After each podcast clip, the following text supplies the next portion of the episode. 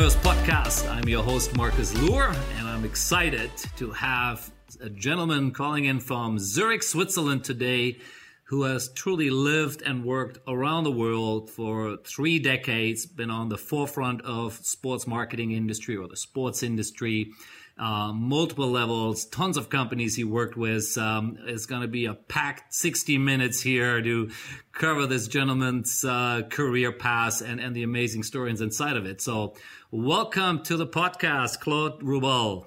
Great to be here, Marcus. So nice to spend some time with you and and talk about sport over the last three decades. I think I've got certainly a perspective on that and how it's evolved, but really excited to spend some time with you. You've obviously had a, an amazing group of people as part of your podcast, and uh, feel honored to be able to join that group. No, you fit right in there. I absolutely, um, you know, and many people will obviously know who you are, uh, or at least know of you in, in many of the roles you played over the years. But uh, let me just give a quick sort of intro, um, framing it, what we'll be talking about.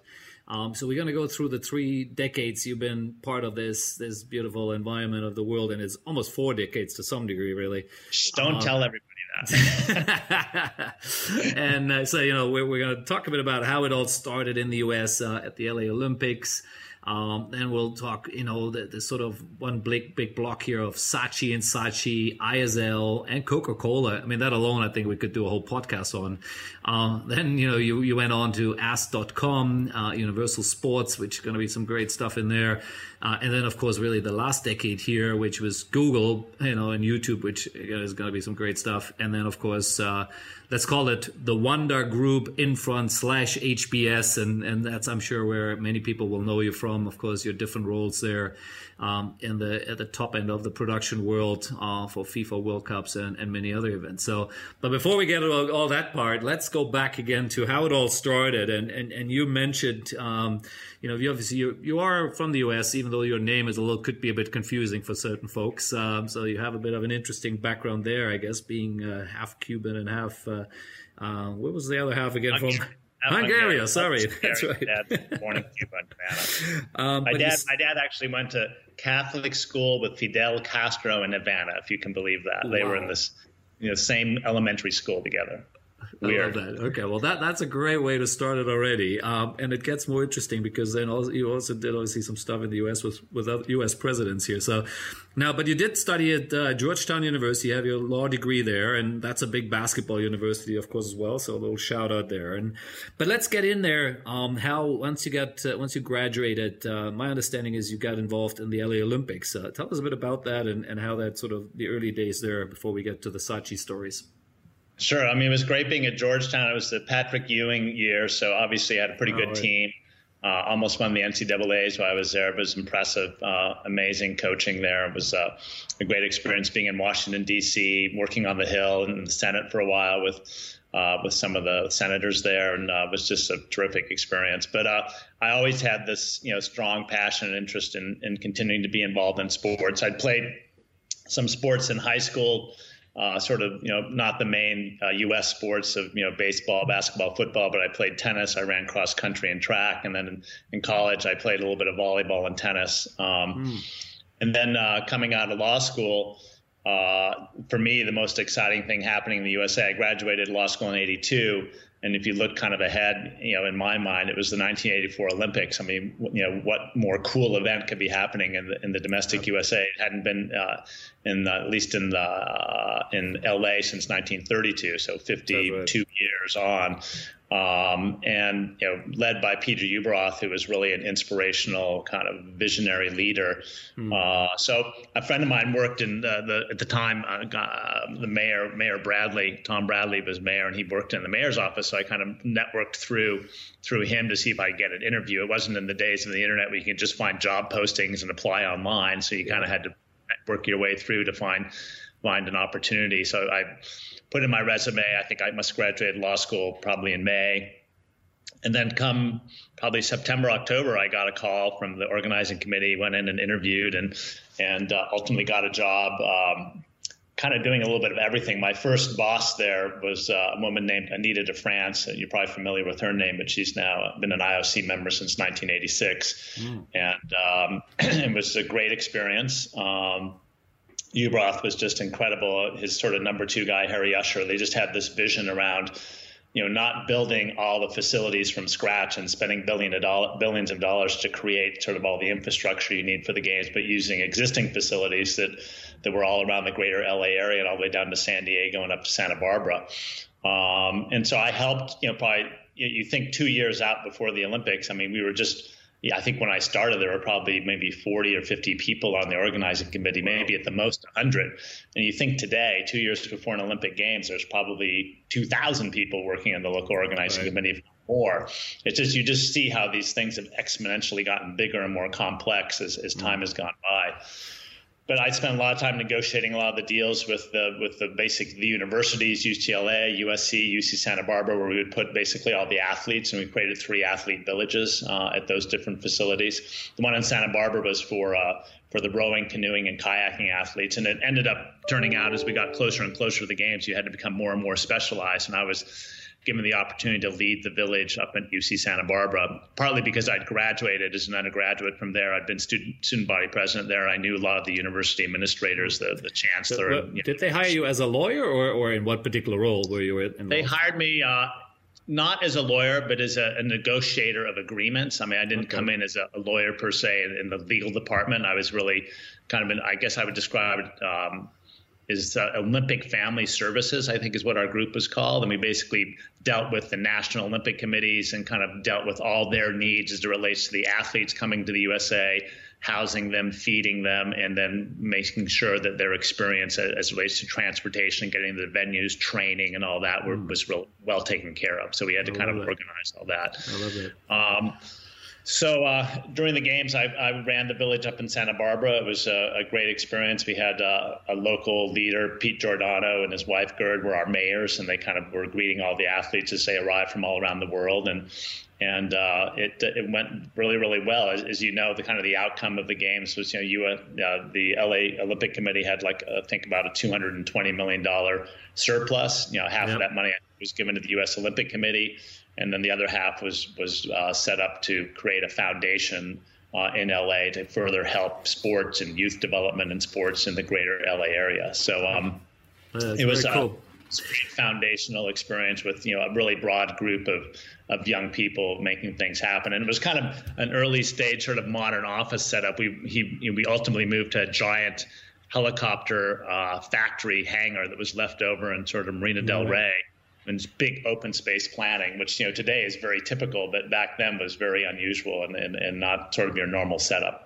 I love it. Yeah, I had uh, Chris Pepe on it recently. Um, he's mm-hmm. currently the chief uh, commercial officer of, of LA 228. Yeah. So we kind of started the story there, and I at that time shared my little uh, 1984, right? earlier, I think 86, I got the dates wrong here, uh, story of that, uh, watching it from my bedroom. So as I said earlier, you were right in the middle of it while I'm uh, still was a young, young, man watching it from my bedroom there at night. Um, now, before, and, and, I, as I said, we have so many stories, I, and I'd love to spend spend more there, but uh, because it was such an amazing Olympic, it, it, it, had a very big impact on me too. Um, it was one of those moments where, uh, you know, I really grasped the world and the power of sports. Now, what was the big moment for you? You know, again, it was still you know early days for you as well as a as a young graduate there. What was sort of the the, the highlight of it for you uh, if you look at back at that event? What what I really found, and I think a good learning for me was that we had this massive group sort of cross-functional coordination from you know the people that ran the venues the people that decorated the venues the teams that organized the transportation the teams that organized the medal ceremonies that you know hospitality everything that you know you had to kind of do and take care of as it relates to the athletes as it relates to the competition it was just a really well integrated team of people uh, that worked really well together. There wasn't a lot of politics in the organization. Uh, I think it was just you know everyone was all about getting it done and, mm-hmm. and having and showcasing for everyone coming from all around the world to experience a, a, great a great event in Los Angeles. Obviously, you know, you know, the, the worst day during that whole period was when Russia said they would be boycotting the event. Obviously, that was a, a pretty tough day for everyone because that meant there were more countries besides Russia that wouldn't attend. Um, and you know, I remember Peter, you know, having a sort of open meeting with everyone sort of huddled on the main floor where we all worked, just sort of talking to everyone about it, keeping everyone positive, and and then everyone did their best to try and attract as many you know, at the time, Eastern company uh, countries to come and, and still, you know, attend the games. Romania, as you may remember, attended, and uh, most of the others probably continued and were part of the boycott. But but you know that was a that was a tough day, but ultimately everyone got through it. The games still were incredibly successful. It would have been nice if everyone had attended, but you know it was what it was. Yes, uh, right. And the outcome with, with the profitability and, and, and showing that you could really make things work for an Olympic Games and not have a deficit that would you know really impact a city or a country for years afterwards, I think was really a, a great success for the Olympic movement. For Juan Antonio Samaranch, who was the president at the time, I think you know that was a, a real turning point for the Olympic movement. I think at the time when LA was bidding for the games, the only other city slash country that was even bidding was was Tehran, Iran. So I mean, it wasn't like you had this huge bidding war because I think at right. the time it was you know, considered to be a risky thing to do, seeing what had happened up in Montreal and some of the other cities that had hosted the games. Yeah.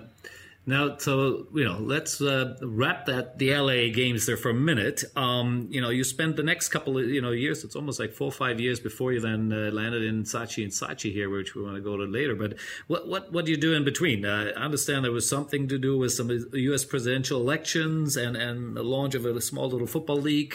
Talk us through that for a minute. well, I'd, I'd always say, you know, I'd, I'd, gone to law school in Washington D.C. and I always sort of had this ambition and interest to uh, to uh, to work in the White House or you know work for a president, you know, be right. involved in in some role or capacity there. So, you know, I've been a Democrat all my life. Um, I think you sort of inherit some of that from your parents, um, but certainly have a sense of the values. And and and and, and as a result, dude, um, and during the early stage of the presidential campaign, I got behind uh, a candidate from uh, Massachusetts, uh, Michael Dukakis, and mm, basically just moved, flew up to, to Boston again, you know, just kind of knocked on the door and said, Here, I'm here to volunteer. Everyone kind of said, Great, go do this, go do that. And eventually during the primaries, because in presidential election, you have primaries state by state. So I you know, worked in the primaries in California, up in Washington, uh, in Pennsylvania, and a few other states, Delaware. And ultimately, Dukakis got the nomination and was, you know, the, the presidential candidate for the Democratic Party mm. uh, against uh, George Bush. Right. And uh, actually, coming out of the convention, I think you know it was in August. You know, uh, Dukakis you know had a pretty good bump, and I think was leading in the polls and was doing quite well. Uh, during the the general election, you know, everyone was sort of seconded to do a specific job, and I was asked to kind of uh, work with a woman named Dee Dee Myers, uh, who ultimately became a press secretary under um, President Bill Clinton. But Dee Dee and I worked together in, in California, um, kind of handling all the communications and press relations uh, for the state of California for that election. But uh, that was a, a, really fun experience to kind of learn how to communicate. Uh, a, a, brand, so to speak, out to a, a broader audience. Um, mm and uh, was good learning. Ultimately, uh, Bush won the election. Uh, so, so similar to um, uh, the LA Olympics, as, as, uh, as Peter Ueberroth said to all of us when we were working on the LA Olympic Games, and as it happened with Dukakis, you, are given guaranteed termination at the end of the Olympic Games. So. Right. Uh, when Dukakis ultimately lost, you know, we all sort of were, were said thanks a lot for all the help and good luck in your in your life, and I hope you find a great job. So. Um, yeah kind of coming out of that, actually, I um, I, I, actually was headhunted by by someone. Uh, uh, oh, actually, what? No, it didn't happen that way. I was um, was uh, a, a, colleague of mine that I worked with on the LA Olympics um, had gone to work at the United States Football League uh, with uh, an individual named Harry Usher, who I mentioned earlier, who'd been sort of the number two guy on the LA Olympics and the United States Football League was a rival to the NFL. It played in the summertime. It had quite a few teams: L.A., Memphis, New Jersey, a number of places across the country, and they had a few seasons. And uh, you know, it was looking like you know they could kind of make a success of it. They had a really good contract, uh, TV contract for distribution. And uh, so after the first couple of seasons, I went there to kind of manage kind of player relations uh, mm. and kind of help the teams as it relates to the player contracts and relationships with the with the teams and and spent probably you know a year working on that. Uh, at the time, one of our owners was Donald Trump, uh, and that was pretty interesting. We had a number of meetings with with the with the owners a, a few times at his uh, his resorts down in uh, New Jersey, um, and um, ultimately uh, the United States Football League decided they were going to sue the NFL and antitrust, feeling that they weren't being treated properly, and the NFL was sort of prohibiting them from being successful. It was a big lawsuit. There was a lot of money involved in terms of you know preparing and, and going through the lawsuit, and and um, the United States Football League actually prevailed in the lawsuit, but then it was determined that the damages uh, that would be assessed against the NFL was one dollar, and, and, and in uh, antitrust lawsuits, damages are trebled, so that was three dollars. It was going to be given okay. the United States Football League, uh, and that certainly wasn't uh, a, a, very it was a pyrrhic victory, so to speak, for the United States Football League. And I think soon after that, you know, I think the ownership uh, and the uh, and working with the commissioner decided that this wasn't really something that could prevail long term uh, and things disbanded. Interesting, so, trying to sue the, the, the group who you're trying to get to Dubai. You're trying to sue them. Yeah. Uh, that that sounds like yeah, a bit of a Donald Trump move. well, yeah, I think that's very true. I mean, you play play hardball, and I think you know they did play hardball. No one blinked we ultimately won the lawsuit, but we kind of lost when it came to the damages. And certainly there was no need for the NFL um, and Pete Rozelle and his leadership at the time to to try and acquire or merge with the USFL. So I think things slowly disbanded. So so again, I took another job that I got you know uh, terminated from, so to speak, because things ended. Uh, yeah. But uh, that's okay. It wasn't because of my work. It was more just because the the business was ending. But I kind of think of myself as a startup kind of guy. We spoke about this a little bit earlier. Marcus and I, you know, I think the LA Olympics is a startup business. The way we began the whole thing, I think Dukakis for president's a startup business, and frankly, the United States Football League was definitely a startup business. So there's some risks around that, but there can be a big upside, and that's what I find, you know, kind of engaging and exciting to do in life. Yeah, no, it's um, and like I said, uh, you know, we're we're not even halfway through it, so and then we've already got these amazing stories here. Uh, so now somehow, obviously, you you ended up coming in, you know, for where you are ever US in the US at that moment in time. Your next stop here is uh, London, Paris, Madrid, and Barcelona, if, uh, you know, in, in whatever order that is, um, which ended up with Saatchi and Saatchi. How, how, did you, you know, end up from, I guess. Uh, you know, after the American Football League uh, uh, stopped, uh, how did you get into uh, into that into the advertising industry world? I guess um, in um, Europe.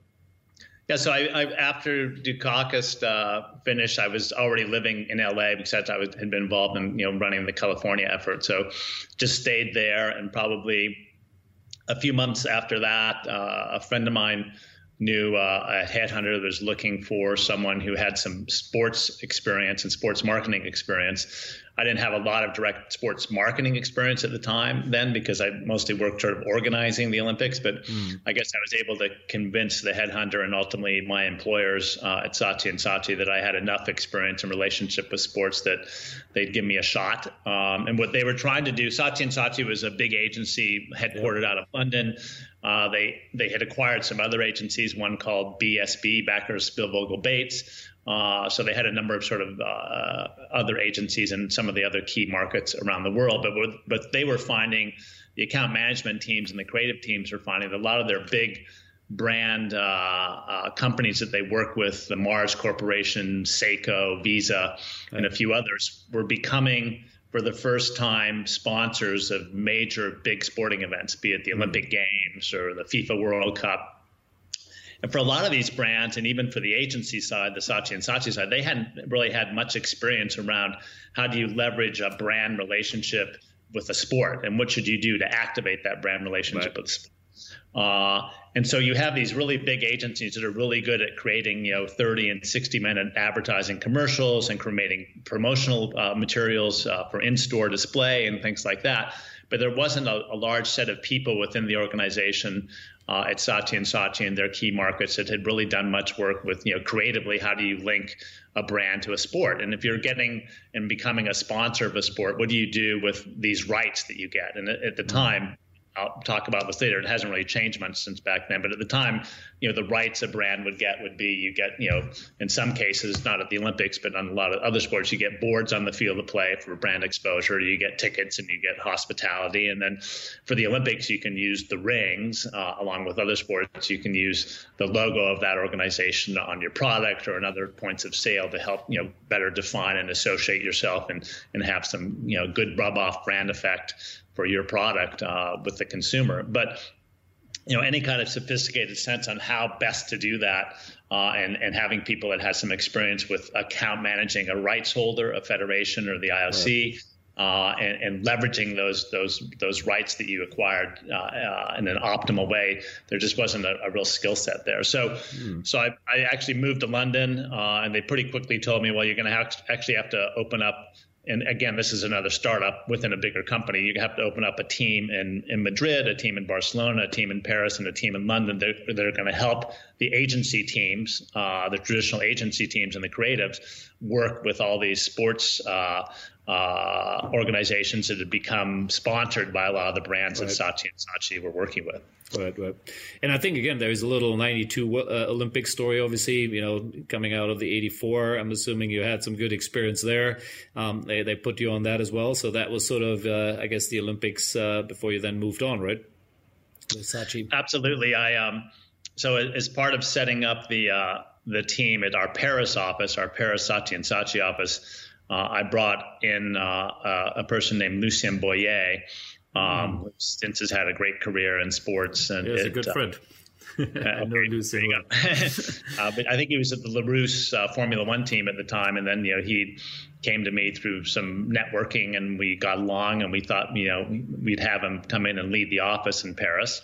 Mm. so he brought in a team and you know we started working with the local agency and doing a lot of sports related activities that was sort of france specific around some sporting activities around football and some other things that were happening there. But but ultimately we got a, an interesting uh, we pitched and we got an interesting uh, win uh, to really represent the uh, the European community, which was in the part of the they were at the time you know kind of unifying the EC and trying to kind of market that across the EC as being beneficial and a good thing to have. This is well before the times of Brexit. Um, and uh, the the European community decided to probably invest. I think it was around ten or twelve million dollars uh, as a sponsorship relationship with the Albertville Winter Games and the and the Barcelona Summer Games. Okay. So we were basically hired to come up with an activation around that. How how could they best leverage that relationship with both those Olympic Games to further promote the the, the benefits of the unification of the EC? All right, interesting. Oh, cool. Now, uh, now we're at the sort of we're 92 here. Um, we're slowly working our way up here, um, and then now we we, we kind of somewhat cross paths probably without maybe knowing it. Um, you ended up in ISL marketing, obviously again. yeah, you were off in Dallas, right? Is that where I was? Located? That's right. That was sort of uh, you know some of your early story of how you started with the the LA uh, games. Uh, you know where you said you volunteered and, and you kind of got in there. That's how I that's how I got in there. that you know I was studying in the in Dallas was or in Fort Worth at that time, and and I ended up uh, working with the organizing committee first, and then eventually had a you know a very small sort of uh, job with ISL at, during the during the 1994 World Cup. But uh, obviously you're you're there as senior VP, while I'm uh, you know a, a, little like an intern there, which is great. So I'm you know, my my career started about 10 years later. Um, and and now again, you know, in in Saatchi and Saatchi, you're very much in the advertising space, as you said. You know, brand leveraging, you know, and and figuring out how to use the investment the sponsor is making into these games. Uh, you know, how to maximize it. Now, ISL is the other side of it, right? You are on, uh, you know, you're on the side where you're selling to the sponsors and pitching to it. And and from what I can see here, at least, you were pretty much across everything from TV to sponsorship and everything else. What was your main focus there? Um, was it just pure sales in all areas, or how was how was it broken down? Yeah, I think, um, in you know, if you look at my my experience, I mean, we talked about some of the first things I did. I sort of, you know, didn't have much choice. The the business has ended, so I had to move on to find something new. But each time, yeah, even in later in my career, I've always sort of found like after three or four or five years, I'm, you know, I'm ready to go up the learning curve again and try something new. Um, mm. And uh, so uh, I'd done a lot of work with Saatchi. I'd set up the offices in Madrid, Barcelona, and and and and in, in, London. I think they were all doing really well. I hired a team of people for each of those offices, and you know they'd really built the capability to do effectively, you know, leverage brands with sports. Um, and uh, I'd never worked sort of on the the federation side and agency side, and I'd always had sort of an interest in that. I'd I'd met Mark McCormick once at the U.S. Open tennis tournament. Just walked up to him and said, "Gee, I'd really like to work at your company." He said, "Well, here's my card. Talk to this guy." And things didn't work out at the time, but it, it, always seemed like you know as part of my learning for my life, and kind of you know mm. I, I think life is always about constantly learning. It was a chance to to come and work at an agency uh, and and leverage and help a sport, you know, with broadcaster sales and with sponsorship sales, and to kind of help build that sport and the visibility of that sport on a global basis, and also help them organize their events on a city by city basis. So, I was brought in. Um, and asked to kind of lead the at the time called the International Amateur Athletics Federation, right. now called Athletics, uh, and the leader of that was a guy named Primo Nebbiolo, who was located down in Rome. Uh, and his sort of chief of staff was a guy named Bob Fasulo, who now is uh, kind of the head of the uh, International Surfing Association, uh, or at least leads them as the, the general secretary, I believe.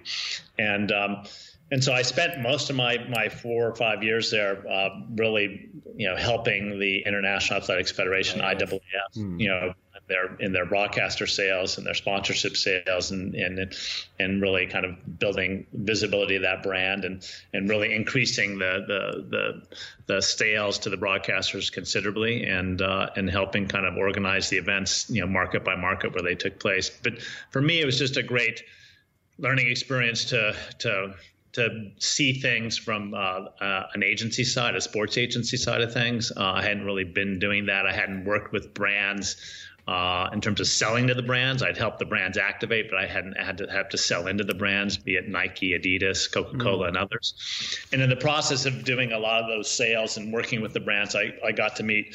Um, a guy named Sergio Zyman, who at the time was chief marketing officer of the Coca Cola Company. And, uh, you know, kind of thinking back to my Saatchi days and thinking back to, gee, it'd be really interesting to actually work for a brand uh, hmm. and help them with their sports relationships uh, and help them activate, but inside the brand itself as opposed to an agency. So, as things evolved at uh, at uh, ISL, um, uh, ultimately I got sort of an opportunity to interview for um, the head of football, meaning soccer worldwide for Coca-Cola, which mm-hmm. probably at the time was you know a two to three hundred million dollar global investment around around football, uh, between the rights fees they paid and the local relationships with the national leagues, uh, national federations, and then all the activation around the sport. It was really a really huge for, for Coca-Cola, and uh, so uh, I'll, well, I'll come, I'll come back to that in a minute. I, I just want okay. to jump in for a second with one funny little story because uh, I, when I was looking at ISL, I, I, only later sort of realized, yeah, you were in, more in the IAAF side of it. Actually, I was a true intern at the 1993 Stuttgart uh, IAAF oh, event. so this was there then too. Yeah, I, I somehow we know a lot of time in Stuttgart. That's for sure. so I was there literally just for a week or two, probably for the actual event.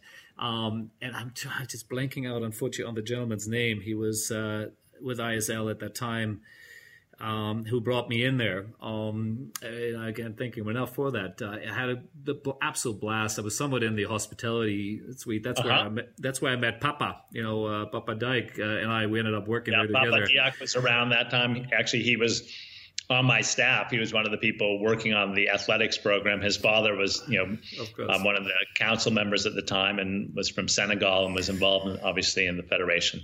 Yeah, so Papa has been on the podcast as well, and we've we dug deep into all those some of those stories already. Um, but yeah, so this is this is funny how uh, just what a small world. Obviously, as I said, we didn't quite really cross paths there. But so uh, coming back, you know, so we were in Switzerland, having fun there, um, working in the the world athletic space.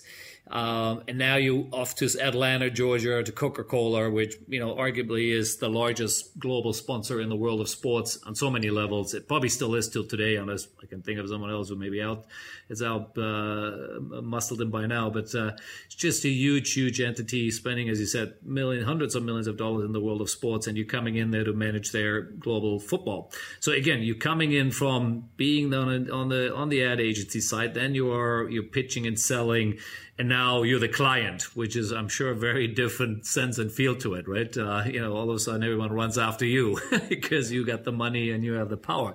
I mean, what's the big difference for you? I mean, how did you see this? You know, was it that dramatic as I, you know, what I describe it, or, or how would you describe it actually doing it? Well, it was, it was pretty exciting. I, I um, when I came in, it was actually coincident with Coca-Cola renewing their relationship with FIFA. They've been a FIFA sponsor, I think, from from you know the 30s. Yeah. Same with the IOC sponsorship. They, they're really kind of one of the early adopters of sports sponsorship, so to speak. And obviously the the rights uh, for sponsorship had evolved and you know Horst Dassler, what he'd set up with with the agency and ISL in the mid '80s, and and cr- creating exclusivities for for categories, so that you know Pepsi couldn't also be a sponsor at the same time Coca-Cola was a sponsor, uh, and then creating the brand exposure with the boards around the field of play. Uh, tickets and hospitality. I mean, you know, th- those are sort of the basic programs. But you know, as I as I came into Coca-Cola and was was working with uh, with uh, Chuck Fruit, who kind of headed up sort of all the all the the TV and and uh, relationships with with sports, hmm. uh, and also Scott McCune, who was who was my boss at the time. You know, there was a sense that you know how how can we get more out of these sponsorship relationships, uh, in particular with FIFA, because that was the one we were renewing, and how can we create more more touch points with consumers beyond just point of sale uh, and you know using the brand of the of the of the event or the logo of the event. Um, and so as we were negotiating with with Coke, we came up sort of with well, if we could get um, you know flag bearers, uh, player escorts, and ball boys. You know, if we could get the opportunity to to have some of those those kids on the field of play during the game, that would be a really interesting promotional offer that we could have globally mm. to say you know, you're if you if you buy you know X amount of Coca-Cola, you can then apply to to have your son or daughter uh, potentially be one of those flag bearers, escorts, or ball boys, and be out there during the game itself. Uh, so we negotiated kind of those extra rights, you know, beyond the, the basic, you know, board exposure, hospitality, and tickets. Uh, and it became a really powerful tool uh, for the global uh, team at Coca-Cola to use at their point of sale and in their promotion. I mean, the, the Olympics is obviously a very important prestige brand for Coca-Cola to be associated with, but I will say that the World Cup, in, in my view, is probably the most activated uh, sport on a global basis. If you're looking at you know 190, 200 countries around the world where Coca-Cola distributes, you know, I'd probably say you're looking at, you know, close to 150 of those countries are actively investing and leveraging that relationship. And, you know, probably maybe 100 of them were using the opportunity to be one of those those kids on the field to play and their promotional efforts to, to get the moms and dads to get excited about having that that for their kid. And, and you know, ultimately it was a pretty complex thing to run where you're thinking about, you know, bringing a child from, the USA or wherever and, and having them, you know, show up in a country and, and taking care of the child and making sure that everything goes well and they get back home safely. You know, that was a, that was a big undertaking for, for the system, mm-hmm. but you know, the, the payoff around um, being able to use and have those assets was, was really important and valuable. So I learned a lot about you know how to activate uh, a brand around a sport, how to create promotional promotional uh, components to that, and to work with the agencies around the sort of bigger activation in terms of the advertising and marketing. It was a, it was a great experience to be inside and understand kind of the value that a that a brand can have around the sports relationships, where you wouldn't necessarily be be told that if you're working externally at an agency or uh, you know either a marketing agency or a sports agency. I, I can see that. I am I'm sure. Actually, you know what? When I graduated from university, my I, my vision always was to be sort of, sort of marketing director at Coca Cola. That was my big dream. You know, I never mm-hmm. thought of actually working in an agency or running an agency myself, but it was always like Coca Cola sounded like a fun place. Now, here's a, a fun story, a question for you. Um, you know, when I when I was in the U.S. and how I got into football was I was German, so football is my blood. Um, so yeah. I went up to a few people saying, "Look, I'm from Germany, and I probably know more about football than half your people in the office here. Or more, um, I, you know, that's why you should hire me." Now, how you're an American, uh, you know, you've been in, you know, been in the Olympics. You you did track and field, uh, which is you know big Olympic sport as well. How on earth did Coca Cola hire you in football? Um you know, I think a lot of things in life happen because of relationships. So I, I got to know Sergio Zyman. You know, I was I was activating and managing the IAAF, but I really wanted to work on the brand side, and I negotiated a deal uh, with Zyman's involvement and Chuck Fruit's involvement to to renew a relationship with uh, with the IAAF, World Athletics. Um, you know, as part of that process, we got to know each other, and you know, so I kind of talked to him and said, "Hey, I'm interested in making a move." To be honest with you, we'd spent uh, five years in, in Switzerland, 92 to 97. I'd gotten married during that time, or just a little bit before I got to ISL. I got married in 91. And uh, then my daughter was born in 96. Uh, so, you know, it was kind of interesting for us to maybe go back to the States. It wasn't that we didn't like Europe. We loved being here, but it was sort of fun because both of our parents, my wife's parents were in St. Louis and my parents were down in the LA area to kind of, now that we had a kid, it was probably nice to kind of be closer to the, our respective parents and spend some time so that we were a little bit closer with them. So it seemed like a, a good opportunity to kind of come back to the States. And at the same time, I could go work, you know, at, at sort of the, the biggest, sports brand in the world as relates to you know sponsoring events coca-cola and, and really see a sophisticated activation of those sports and, and, learn a lot from the inside which is exactly what happened. Yeah that's interesting.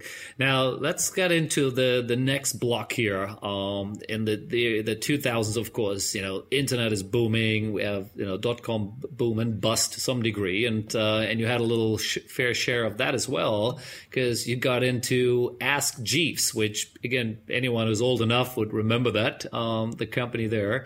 Um, so how did you jump into you know Coca Cola or doing global football, which you know again they sort of you could see with your you know all the roles you'd played previously made a lot of sense. Uh, all of a sudden you're in you're in a you know internet company at that time they wouldn't call digital yet uh, you know and, and, you're, you're running there you, you are vice president of international business so how did that jump occur so I'm in Atlanta working at Coca Cola and, um, you know, to a certain extent selling, you know, sugared water, carbonated sugared water. And, um, and while I'm there, I, I actually got, you know, a, a fairly good internet connection at our house. And I started streaming sports events because there was this company called Quokka Sports. I don't know if you remember Quokka Sports, but okay, it might yeah. date you where they were streaming the America's Cup. They were streaming a bunch of climbing events.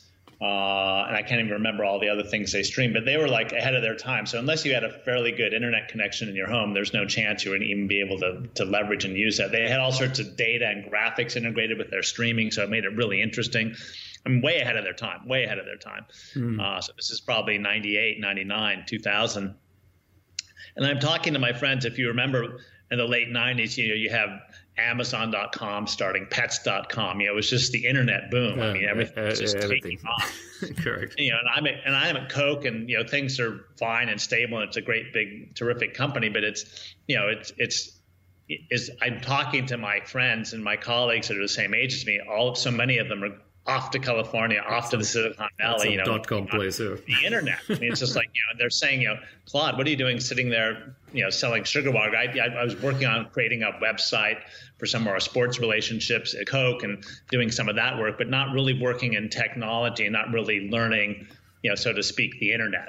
Yeah. Uh, and I kind of felt like, well, that probably back to kind of this concept is you know you're always learning in life. And i, I kind of like the concept of ch- changing what you do periodically to kind of further round out your skill set. Hmm. it seemed you know in the late 90s so like 1999 at the time i was considering the move it seemed like well this is probably a good thing to go try and do. And uh, uh, i was i was actually skiing in colorado going down the slope and you know mobile phones existed then my phone's ringing and i just pick it up and there's this guy hi, I'm George, and uh, I'm interested in maybe I, I, I, sent my resume out to a bunch of places. I, I got your resume. It looks like he might be someone who could come help us with business development at Ask Jeeves. I didn't even know I didn't even know what Ask Jeeves was at the time. So I um, said, well, sure, it sounds really interesting. And I immediately kind of went to go find out what Ask Jeeves was, which ended up being you know one of the early search engines, like yes, you know, correct. Uh, and um, and so, um, you know, we talked it over. My wife and I. It sounded like it was a, a great place to be. It was going to be in Los Angeles. They the headquarters for Ask Jeeves was up in uh, in the Bay Area, but in Oakland actually. But but the international team and the international division was actually in uh, in Santa Monica. Mm. And again, my parents lived in the LA area or near LA in a town called Riverside, where I grew up. Um, and it just seemed like a, a, a, good opportunity to kind of again learn something new. It seemed really topical. This was like you know this was the thing to do. Everyone was jumping into the internet. So so what was exactly the your role in there? I, I see a little bit about you. You helped raise some of the funding. Um, you launched i guess some of the the, the international uh, platforms uh, uk japan. Um, so it was really a, obviously a you know very different thing than you were doing before. Again you just sort of jump into the deep end i guess with yeah, so so the the concept was, yeah, we wanted to build Ask Jeeves um, sort of subsidiaries that are country specific. So an Ask Jeeves for Latin America, so a Spanish speaking Ask Jeeves, and then an Ask Jeeves in the UK, which mm. obviously took off really quickly because it was just relevant. Ask Jeeves is like such a UK term. Yeah, that's for uh, sure. Ask Jeeves Australia, uh, and then we had. Uh, uh, organizations that were investing capital, either private equity firms or others that were investing capital to kind of, you know, launch all these Ask Jeeves, localized Ask Jeeves um, websites to kind of provide search uh, solutions on a, on a regional or country and language specific basis. And then we also had an Ask Jeeves search solution, which was basically something you could put at the time. Websites were getting more and more sophisticated. If you remember in the early days of websites, you'd go to a website and you just have like an index and you'd click on the index and you'd kind of find things that way. But there's no very few websites had a search box and you'd put in a, a, word or a term and find what you needed on the website by just putting in the search query. That just didn't exist much back then. But all these sites were getting pretty big and sophisticated and complicated, and just finding things through a, an index wasn't really that that achievable. And, and putting a search box on your website seemed to make a lot more sense. So mm. I was also involved in, in helping sell that search solution to to bigger websites that existed in the world. And, and, the very first sale we did for that software solution actually was to the IOC. I got a Rolex watch as the first salesman to sell the search solution, and the IOC right. uh, bought the solution and put it on the IOC website, and, and that was the beginning of of the Ask search solution sales on a global basis to, to a lot of other websites worldwide. But uh, it was a pretty exciting time, but it also was my timing was probably really bad in the same sense because probably soon after I got there, the if you recall in the early 2000s, the internet crashed. Absolutely. Um, you know, and, and, the companies, you know, Pets.com failed, and there was one failure after another. And when I got to Ask Jeeves, our stock I think was probably at 30 or 40 dollars a share. And probably in the course of three or four months that I was there, the stock had gone down to about two or three dollars a share, and people oh, were saying, "Oh, they're delisted and it's not going to even be on the stock exchange any longer. And there was this great sense like, oh God, this is this thing's going to collapse. And I mm-hmm. unfortunately got tasked with letting a lot of people go and it really wasn't a whole lot of fun but i guess you learn from everything in life and you know I, I, sort of was got pretty good at letting people go in a nice way and and sometimes i just have meetings with people and be asking them questions about things and finding out how the business was going and we'd finish the meeting and they'd leave and they'd come back 10 minutes later and they'd say I was so worried. I thought you were going to fire me today. I said, no, no, I'm not going to. I just became the guy that if Claude okay. wants to meet, you might be let go. It's yeah, like, right, okay. That's all right. Yeah. But uh, but ultimately things prevailed with uh, with Ask Jeeves. We we got a really good distribution deal. Uh, with Google actually, where Google had just too much inventory, advertising inventory, so they actually were offloading some of their inventory onto the Ask Jeeves search results. So that really helped wow. kind of get the company stable again. The stock sort of came back up, and then Barry Diller with his corporation ended up acquiring the company. Um, I can't remember whether it was 2003, 2004 and then the sort of shares that I had that had you know slowly dwindled down to not be worth too much ultimately were, were worth something, uh, and uh, and after the acquisition, you know, there were a lot of changes at the company, and uh, I think I was probably asked to leave or let go because they weren't kind of pursuing the same kind of strategy we've been pursuing before. So I found myself in a transitional moment and was kind of looking to see what I was going to do next. Mm, yeah, and that's where we are now. So we're now in 2003 here. Um, you know, you've been out there um, doing things for almost 20 years already at that point in time, and from the looks at it, at least, you know, you sort of now you know you co-founding uh, the new the new company here. Again it's a big partnership. Um, has private equity money involved. Uh, you know maybe i don't know whether that private equity money is someone you work with at ask jeeves as well or, or how did that all come about? How did universal sports cable and digital network come about?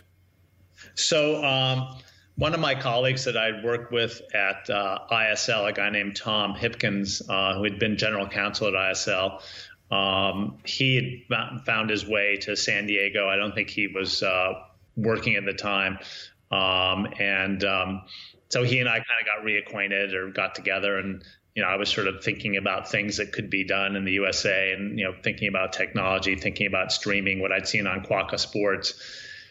And I said to him, you know, I'd spent five years in Europe um, and I got used to being able to watch, you know, the ski season you know the FIS ski season and all the races that you can see across the season of skiing. And I got used to seeing, you know, a season of, of of you know all these Olympic sports that were fairly typical in uh, in Europe. You know, they were all produced and they were all actively watched uh, uh, in Europe. You know, the seasons were all produced across gymnastics and track and field and swimming. But you know, most Americans thought you know Michael Phelps you know swam every four years at the Olympic Games and then he just went. You know, just hung out and didn't do much in between. But you know, obviously, all these athletes have to stay tuned up and compete and be at the highest level on an ongoing basis. And he was competing in all sorts of events that FINA were putting on their World Championships and their World Cup seasons. Right. And so I kind of looked at the landscape. While NBC was obviously the Olympic sponsor and was deeply embedded in the Olympic Games themselves, yeah. there really wasn't any kind of cable broadcaster or streaming opportunity to see these seasons of Olympic sports. You know, no right. one was, and they were already being produced in Europe and being distributed by a lot of the broadcasters across Europe. So it wasn't like you had to go out and pay to produce these events. The stream, you know, live feed existed. The product was there. So, yeah. so conceptually, you know, Tom and I just said, well, let's put a business plan together that says we're going to create, you know, a specialty channel focused on all the Olympic sports. You know, because you know, there's obviously exciting uh, American athletes that would interest you know viewers in the USA. They're exciting yeah. international athletes that would interest viewers too. Uh, this is all produced, so all, other than just acquiring the rights, it shouldn't be too complicated, and getting a feed into the USA, which shouldn't be too complicated either. So, so we kind of said, well, let's let's go do it. And uh, you know, he and I both put probably you know, a couple well, maybe a hundred thousand each into a bank account and just started spending our money, you know, trying to basically the, the goal initially, probably in 2004, 2005 was just acquiring rights. You know, could we even right. go to these federations and get them to even sell to us? I mean, here we are like two guys, you know, who are you two? I mean, you know, should we trust to sell, you know, our rights to you for the USA marketplace? But, you know, there weren't a lot of, broadcasters or others that were that interested for a lot of these sports to even acquire these rights. Okay. And for those that did acquire the rights, they probably just wanted them for certain events and wouldn't really show that many hours of the event itself anyway. So that right. even if you did get to see it, it probably was just a, a highlight, delayed, never live.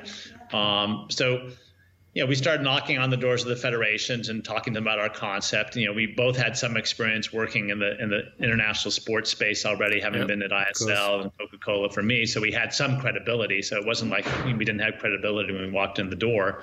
Yep. And you know, ultimately, um, I remember the day. It was probably sometime in 2005. In 2005, we um, uh, were in, in Switzerland with the International Gymnastics Federation, negotiating a rights deal with them for uh, for um, probably three, four, five years, and it was probably like you know you know quite a bit of money at the time four or five hundred thousand dollars six hundred thousand dollars. And we didn't even have anything close to that in the bank but you know we certainly had had the ability to to sell this into the federation and and they signed a deal with us. And I remember you know we signed the contract and you know, Tom and I are on the train back to, to Lausanne from we meeting with the federation, and uh, we both kind of looked at each other and we, said, we kind of said, "Well, we're all in now. like, you know, no turning back." yeah, that's the, I know that feeling. a whole lot of money. And, you know, we didn't have that kind of capital to even make the thing happen, but we just felt, you know, we had to, as we'd been talking concurrently to investors about the business they all said, "Yeah, sounds like a really interesting concept. Makes sense. Could probably work. But you know, what rights do you have?" And we'd say, "Well, we're, we're negotiating those rights." Well, yeah, you know, they'd yeah. all say, "Well, come back to us when you have you know rights with ten sports, or come back to us when you have rights with fifteen sports, whatever it might be." But there was always this sense of like, show us that you actually have the content, then we'll be more comfortable investing with you guys. It wasn't about creating a product meaning you know some technology product was about just creating the content so that you could then distribute that in the, the domestic USA. you have to do a little bit of bluffing here and there. I get that. Um, that's what you do.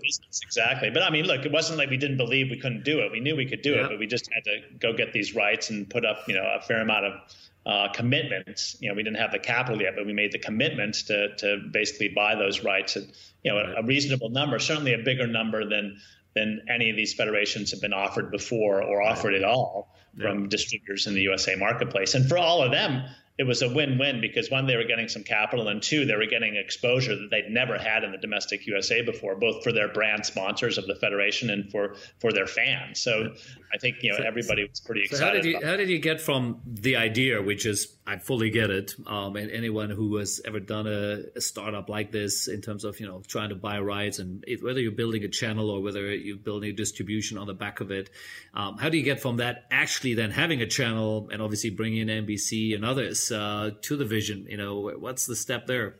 The short version of that. Well, you go through a lot of stress. That's for um, sure. As one one one person we were meeting with at the time, uh, and I think he sort of said it well. He says you'll have the worst day of your life and the best day of your life all in the same day. It's yep. just you know you just you know, there's always some new thing that comes up. And I'm working with a lot of startup companies now. In my new venture, Ubiquity Sports, and and a lot of the founders, and and I and I see what they're going through. They're trying to run their business startup. They're trying to hire all the right people so they can run their business and at the same time they're trying to secure capital so they can run their business uh, and you know and build a product by the way that's going to be successful to to make their business work. Um, and you're juggling all these balls at the same time and you know you don't always have good results you know concurrently. You rarely do. There's always something that went right that day but something else didn't go right that day. For so sure. so there's you know there's but you know it's kind of an exciting stress to be honest with you. It's kind of like the high when you go running and you feel good after you really went through some pain through a, lar- a hard run or a hard bike ride you know they get that yep. endorphin rush so to speak. So i kind of feel that way with startups. It's just you know I, I feel that that's kind of exciting parts about life. How can you create something new and different and products that's going to really make people excited and happy uh, on a global basis or on a domestic basis in the case of uh, universal sports? Um, so so How they come in, or, or and you know, I see you raised a hundred million dollars. I mean, these are all fairly significant numbers, um, even with all the great background both of you guys had. So, how do you get people to come in and, and spend that money with you and, and, and really believe in your story here?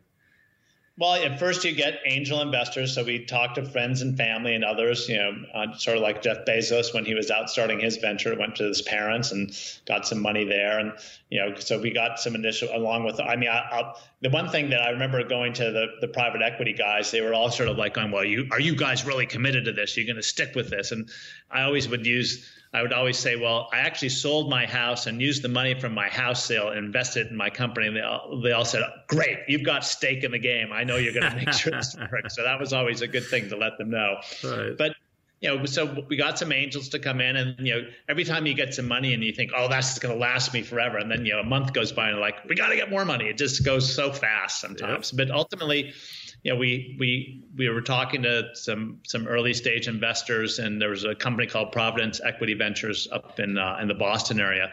They'd done a lot more work sort of in the health industry, but a guy named Mike Hirshland um, took sort of in, interest in us. Uh, we met with a lot of their partners, talked to them about the concept, and and ultimately we I think they put in probably you know quite a few million just to start and you know that was for us like a you know a fortune where before we were getting sort of fifty hundred thousand dollar investments from different angel investments this was like well, we thought we'd have more money for years of course didn't mm-hmm. last very long at the time but but it really helped us kind of turn the corner and build some legitimacy in the business. And then we were spending a lot of time trying to build strategic relationships with organizations, in particular NBC and NBC Sports. Dick Ebersol was running at the time, and Gary Zenkel was running the whole uh, Olympic part of the business. So we'd spent some time meeting with them and talking to them about the concept. We met with ESPN and talked to them about what we were trying to do. We talked to Eurosport uh, because maybe they'd want to invest to kind of an extension of what Eurosport was already doing in Europe. So we tried to see, you know, what kind of strategic partners could we bring in besides capital?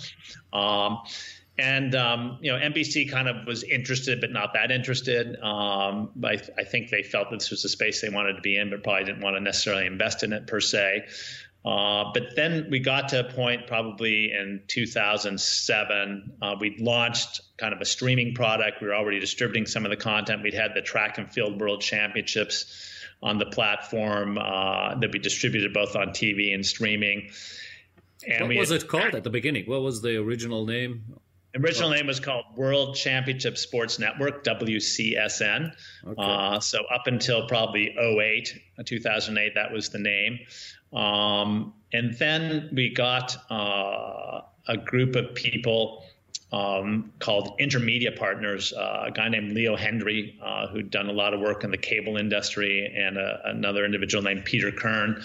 Uh, we met with Peter and his and his team and and talked to them about the concept. They were had just started a fund uh, and invested in a whole bunch of companies, including Vice. If you're familiar with Vice, um, was one of their early investments, and um, so they they took a liking to us and and decided to to invest. They you know at that point in time that was kind of the inflection point for Tom and I as the founders, where we had to raise so much capital we couldn't maintain a, a majority control of the company, mm. uh, which unfortunate, but it's just you know when you're trying to create a cable venture beyond just a streaming venture, they're just fairly capital intensive in terms of the infrastructure and things you have to do to be able to distribute on a global basis through the cable industry. Yeah. So we got a really significant investment from Intermedia Partners. It was was much appreciated, and I think at the same time when that happened, I think NBC realized we weren't necessarily going to go away. Uh, as we were leading up to that investment in 2008, um, other individuals and organizations were looking at what we were doing in terms of creating this Olympic sports destination in the USA, uh, kind of liking our idea. So we had some people kind of replicating what we were trying to do, which wasn't necessarily helpful at the time. Hmm. Uh, Peter Ueberroth decided to launch sort of an Olympic channel, uh, was using uh, an effort, uh, I think, working with Comcast or Discovery to try and you know create a, an Olympic channel that the U.S. Olympic Committee would be involved with. I think Peter was leading USOC at the time, right. uh, and at the same time, Casey Wasserman, who now heads up the whole effort for LA 28 he decided to invest in some of the content rights that we have because he thought maybe he should do the same thing. So he, the, as a result of those things, you know, the, the the rights marketplace, you know, the agents were super happy, the federation was super happy because suddenly you have sort of three organizations trying to acquire rights for Olympic sports at the same time, where we had been the only bidder until then. Right. Uh, so that pushed some of the price points really high which made it pretty difficult for us to compete. And in some cases, we just passed because we felt the prices were just outrageously too high, and weren't you weren't really, really going to be able to make a business around that. And mm. and ultimately, um, you know, what saved us was uh, I think the investment from Intermedia and then and NBC ultimately seeing us as sort of the horse they wanted to tie themselves to.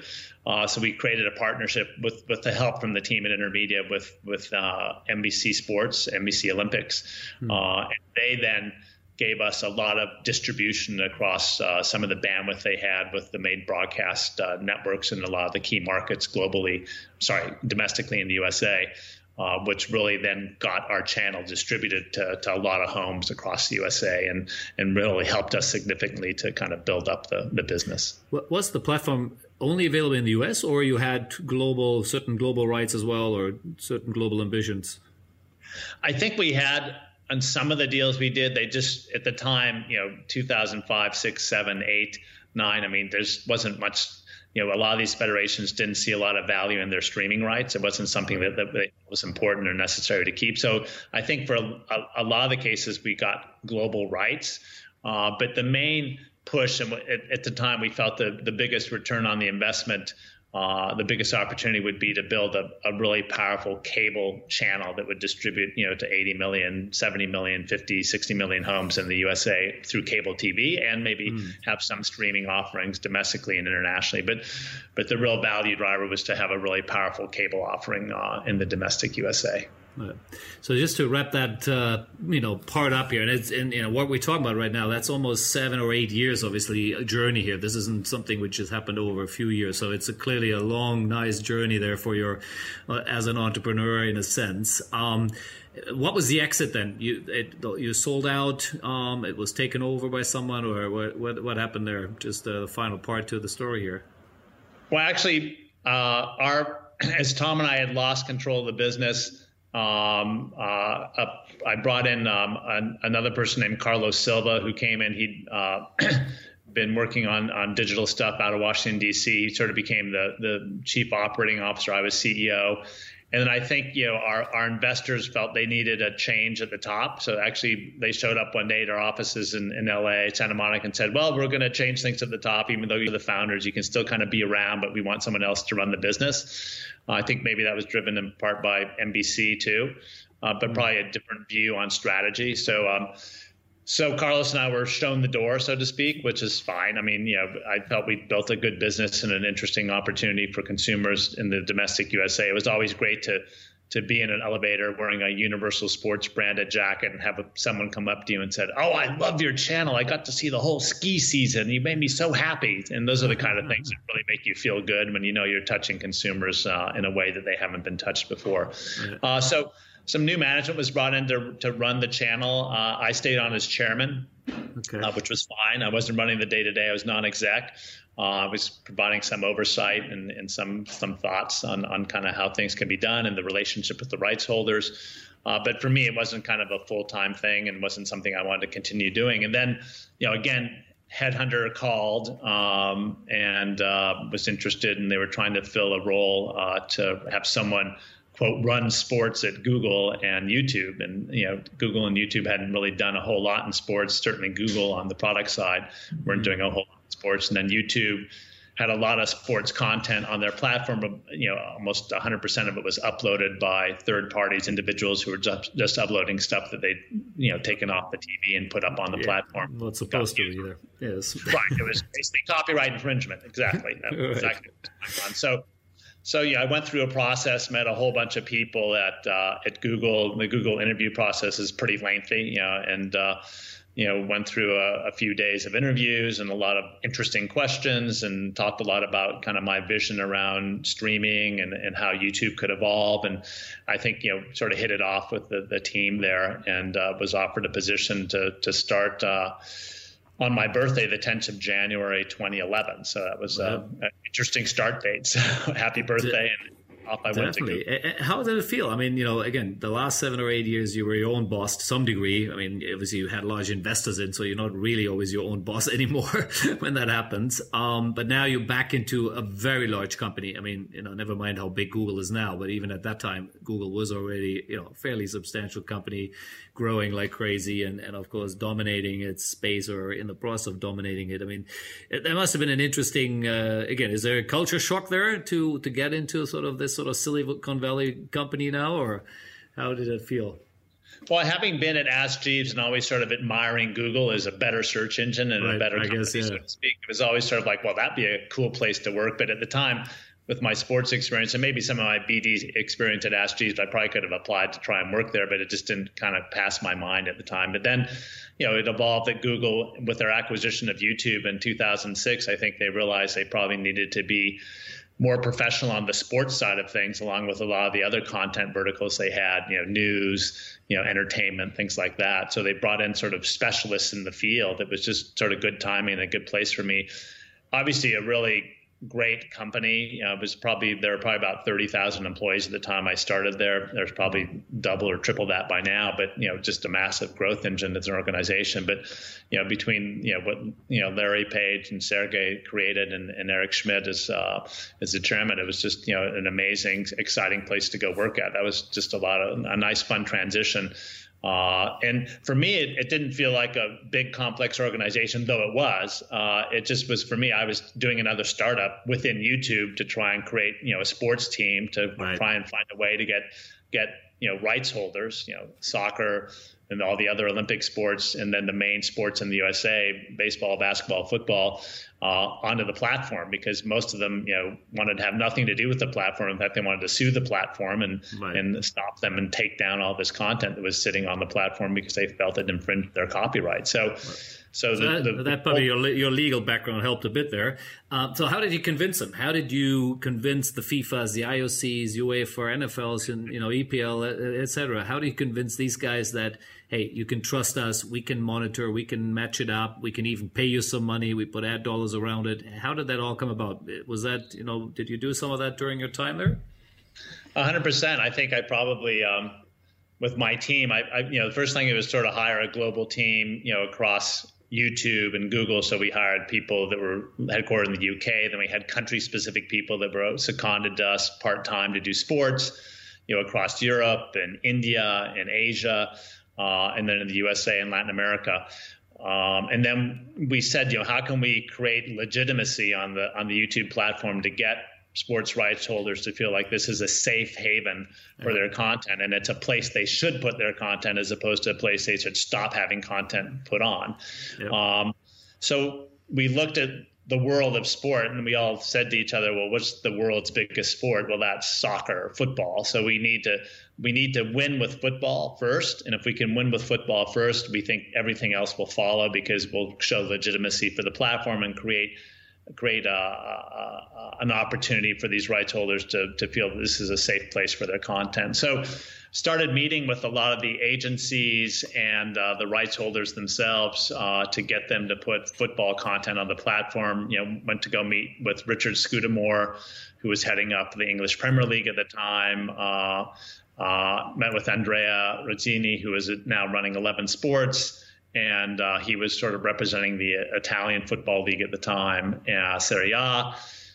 And we just sat down and started talking to them. And you know, frankly, these early meetings I would have, I they they'd sit down with me, and I'd get the big hand in my face and say, we're super unhappy with your platform. You guys are pirates. You're copyright infringers. We want nothing to do with this. The only reason I'm having this meeting is to tell you about how unhappy I am about YouTube, and you've got to do something about this. Right. And then, you know, I'd kind of leave the meeting going, ah, it didn't go so well. And then, you know, the next day, you know, you know, they would be in the press that, you know, I met with such and such sports lead, and you know, they were using my meeting with them not to not to criticize me, so to speak, in the press, but to get all the broadcasters scared that suddenly Google's now going to buy sports rights, which I mean, okay. start doing at that point in time. Right. Uh, you've seen some of that happening now with Amazon and a little bit with Google, but and YouTube. But it takes a long time to get those larger organizations comfortable with those kind of investments. But in any case, ultimately, uh, the developers at Google, the developers at, at YouTube, you know, had created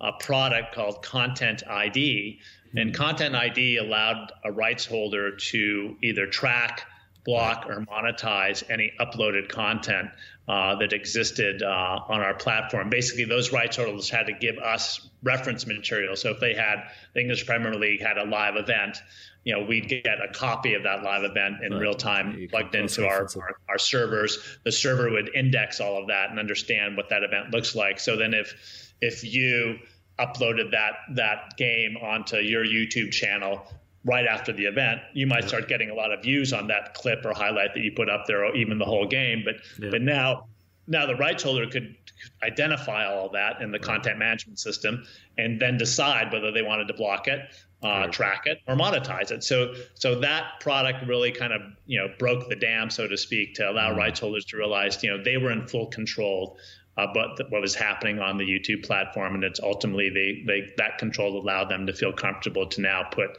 the content onto the platform. And and for some of the big rights holders, sure, we had to to give some maybe upfront guarantees against the revenue they would make uh, against the, the content on the platform, but we weren't really in the in the position or interested in paying rights fees, so to speak. It was more a guarantee against future revenues future. and the advertising revenues they would get Almost against. Like, like a rev share model, then, in a sense, right? Exactly right. Yeah, yeah. Exactly. No, okay, interesting. I mean, I do recall those days. Obviously, we we all, we were representing certain rights holders there as well, um, and we always similar. We in those early early days, there was a lot of battles with YouTube of you know how you track it and how you pull things down and people had to make phone calls and chase folks. You know, obviously now that's mostly automated and you know it runs fairly smooth. So that uh, yeah, the early days were fun. Now you did some uh, interesting work with the IOC then, right? Because uh, 212 and the 214 Olympics, um, you, you know, you was some of an official partner, if I recall this correctly, right? Yeah, what we were starting to see on the on the YouTube platform that if you we were doing uh, uh, uh, Indian Premier League cricket live on the platform, and you were seeing the channels that were streaming those live events were getting a huge bump in subscribers. And you know, at YouTube, it's about how many subscribers you have. If you have subscribers, they get notified about when you have new content on the platform, and you get a lot more viewing of your content. Hmm. So subscribers were an important metric for YouTube channels, and live content on a on a channel was really driving up the subscriber base. And the IOC, Timo Lumme, and the team at the IOC I think weren't having a lot of success or weren't happy with the distribution they were getting in some key markets across Africa and Asia.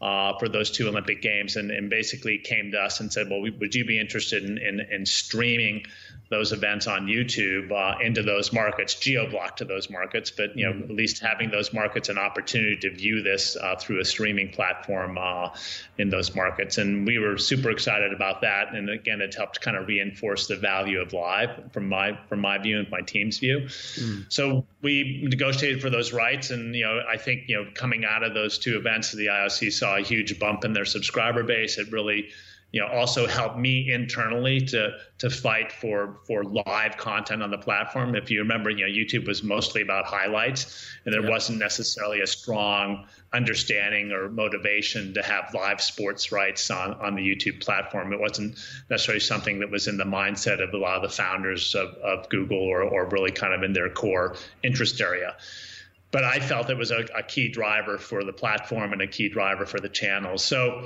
you know, we tried to look at where where could we get other live content on the platform, and you know, kind of one of the biggest events we did. It was really, really the work of the person who runs uh, YouTube and Google Sports now, a guy named Tim Katz. He kind of uh, keyed up on this whole Red Bull Stratos jump, uh, if you remember that taking place in you know October of 2012, um, where where uh, Felix Baumgartner jumped from space, you know, and, and back right. down to Earth. You know, it was a, a really really big deal live event. So we we became the streaming and distribution partner for Red Bull of this event, mm-hmm. uh, and it was uh, it was just a, an amazing experience because, uh, and I'm sure you've been to Sportel a few times, but it took place during Sportel, 14th of October.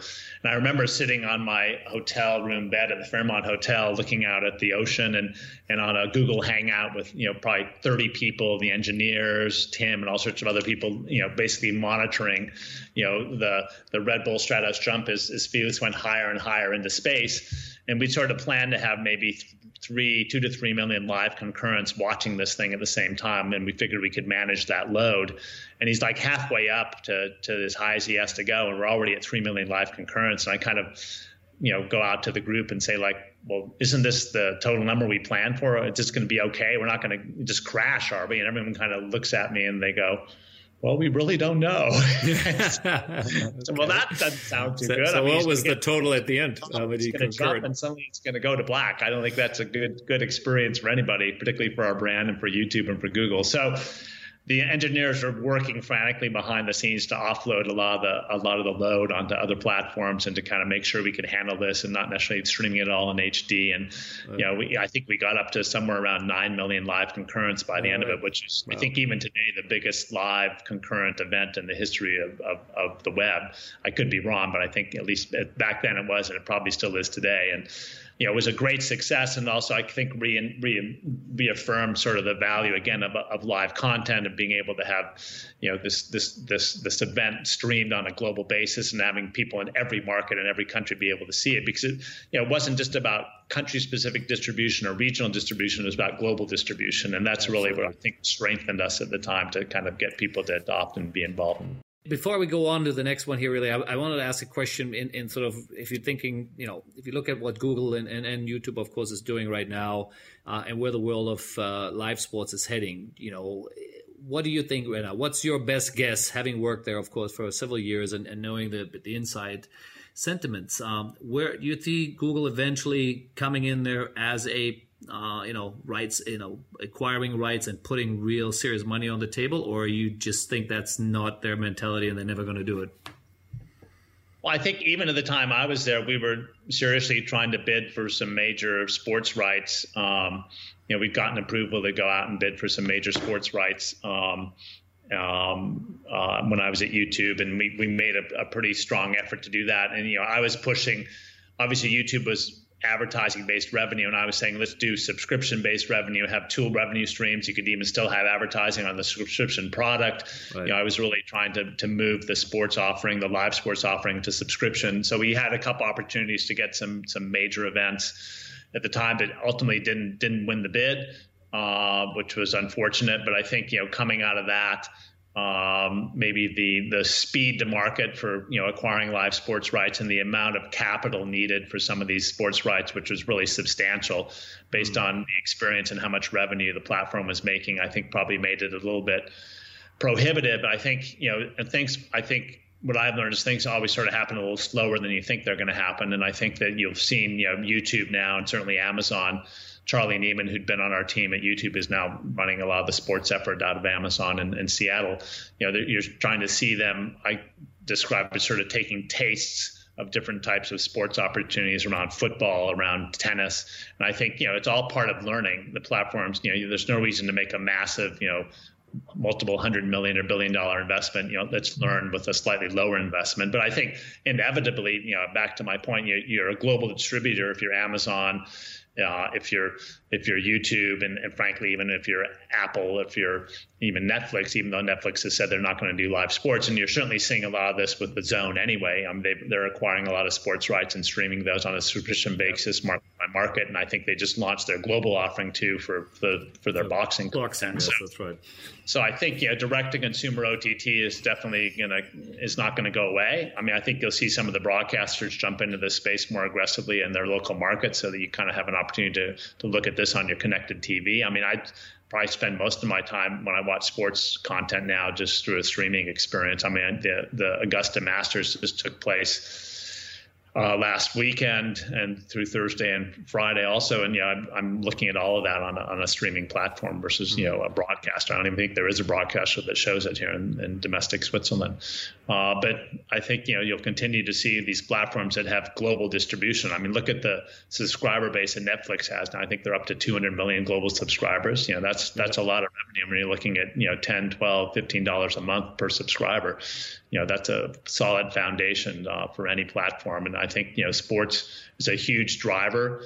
Uh, uh, it became, you know, I remember Rupert Murdoch had said years ago, you know, we see sports as the battering ram for our business to grow Fox in the USA. Yeah. And you know, and that became you know a huge driver for them when they finally got a Fox Sports deal uh, with with the NFL and were distributing NFL content on their platform that legitimized them. And you know, I think that for any major platform, having live sports content really is hugely important, and will continue to to grow with those platforms I've mentioned. But I think also for some of the smaller what I describe as a niche sport, and not not saying that in a pejorative way or negative way, but if you're skiing, you're not necessarily going to have a strong global audience like football has. Uh, but you have a really powerful, interested audience who loves that sport and would love to see that sport, and probably don't, and then probably underserved. So, if you're a federation like that and you can't get the broadcasters to, to pony up capital or to give you the enough of their time slots to really, you know, show the content appropriately in in, in the local markets, you know, why not go direct to consumer and build a, a, platform and an offering that's direct consumer that, you know, is on a subscription basis and expand that to create sort of a lifestyle destination around that, create merchandising, create, you know, opportunities for endemic advertisers and brands to sell into that because, you know, you've got a known skiing audiences will be interested in buying skis and poles and boots and clothing. Absolutely. And then in addition to that, build a build a coaching, training, learning platform around that so that people can actually, you know, actually, you know, develop their skills in the sport itself. So I think a rich ecosystem like that is is certainly a way forward. There's some investment required on the front end, so maybe you're not going to get an immediate return on your investment in the first 12 or 24 months. But if someone takes a longer term view, I think that's directionally where those sports should be going. Here's a question, and, and it, some of the what we just talked about already leads perfectly into, of course, uh, where you spend your last sort of four or five years uh, with Wanda Sports there, um, and and the role you had there. But uh, before we jump in there, I, I, actually want to ask you a question because the way I look at it, um, again from a broadcast point of view, um, a traditional traditional broadcaster, the traditional, let's call it pay TV, uh, pay operators, uh, they needed the content because it drives, it brings the audience to them. Now, the YouTubes, the Googles, the you know Facebooks, um, Amazon, they don't need the they have the audience already, right? They have billions of you know users in some fashion already globally. Um, so that, in my mind, there is a difference of you know of who needs who more. Um, to some degree, you know, the sport, of course, wants to talk to those billions of followers on YouTube and, and, and yeah. Facebook, versus, of course, um, you know, you know, the BSkyB needs that content to drive and continues to have those users to come to their platform. Yep. What's your view on that? Well, if you're a broadcaster, I think your main your main focus and your main need is to basically satisfy your advertisers, right? Isn't that's kind of what you've got to focus on? You need to have a good offering for your advertisers. And it's getting a large audience for those advertisers. It's critically important, but you really don't care a whole lot about um, you know the viewership you're not going to really care you know who those viewers are you're not going to you know try and reinforce and help those viewers and have a direct relationship with those viewers it's really about getting a lot of viewership and then getting an advertiser to eh, you know feel that this has been a really successful event because lots of people watch that maybe 50% of those people actually cared about the ad and you don't know what 50% that is, but you got enough viewership to justify your advertisement investment. And you got a return on your investment based on whatever CPM you pay. So, you know, that's kind of the broadcaster mentality, and that's how broadcasters work. Yeah, in the free to air world, right? But I mean, the pay world is a little different, right? Yeah. But you know, again, if if you're able to go direct to the consumer and have a streaming experience, I think then that kind of reinforces.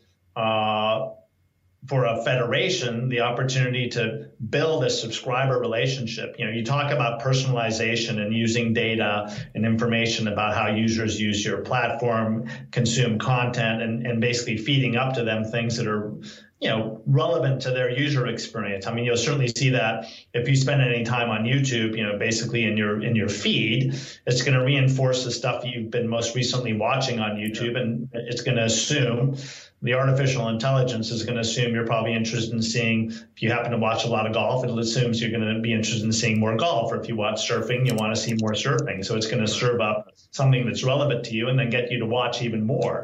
Uh, and i think that's that's kind of what users, a millennial and other young users, are kind of expecting now from from uh, from uh, from the experience when you're watching a sport. They want to kind of see more, and they probably not necessarily wanting to see lots more live, but they'd like to see a highlight that takes less time. It kind of shows the key athlete or the key events that took place during a sporting event. Right. Uh, you're seeing more and more consumption of highlights than you have in the past. It's up a huge percent.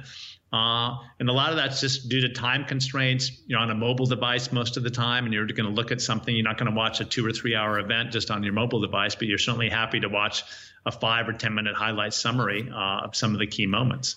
Yeah. Now, again, the question was a bit in the direction of: Do you think that uh, a the, the money coming out of being able to be generated through YouTube, um, and right now, as you already said already, it's really a rev share model, right? It's not we don't we're paying lots of upfront money, but we'll forecast either on maybe what advertising dollars we can generate, and then we'll give you, of course, a portion of that. Um, and Facebook, I guess, is similar, right? It's all ad driven, really.